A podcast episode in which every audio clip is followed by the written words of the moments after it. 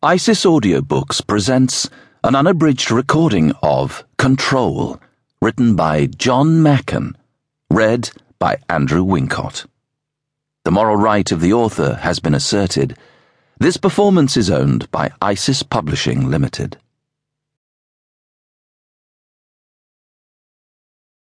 Part 1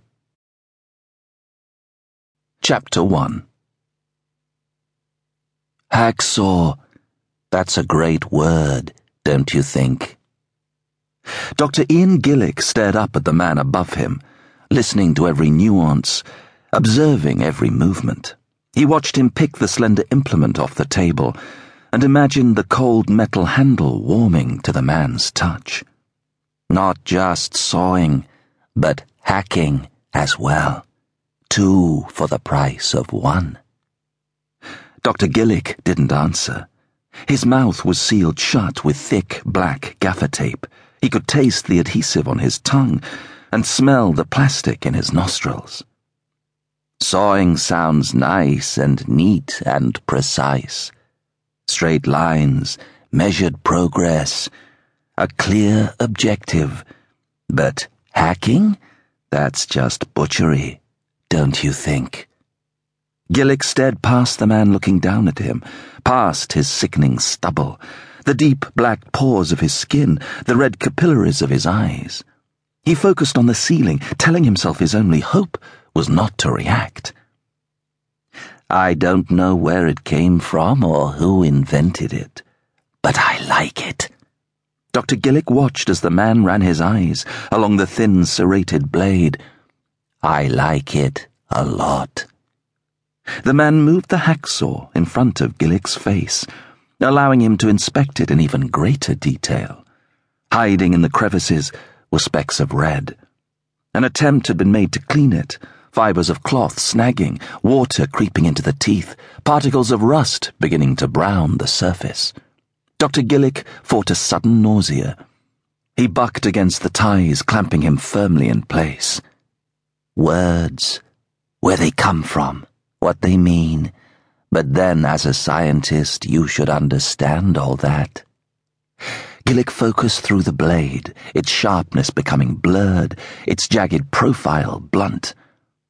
The first one, he couldn't see the beauty either, but that's okay.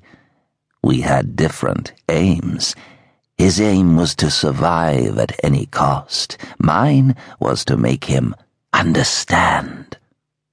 The man raised his eyebrows, inviting the question, which didn't come. Gillick breathing hard through his nose, flexing against the ties, fighting to stay calm. You do understand why I'm here, don't you? Gillick grunted.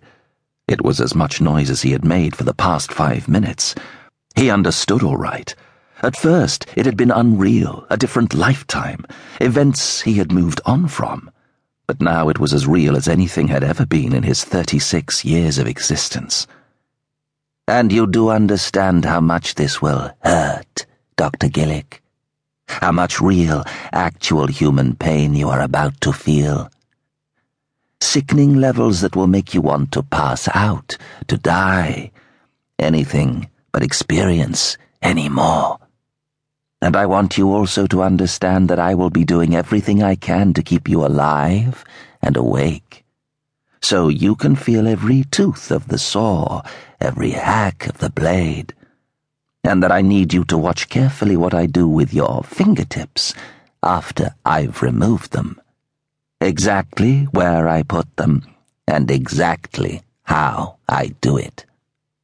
Gillick began to struggle more violently. The legs of the dining table he was tied to creaked and shook, but it was too wide and too heavy to move far.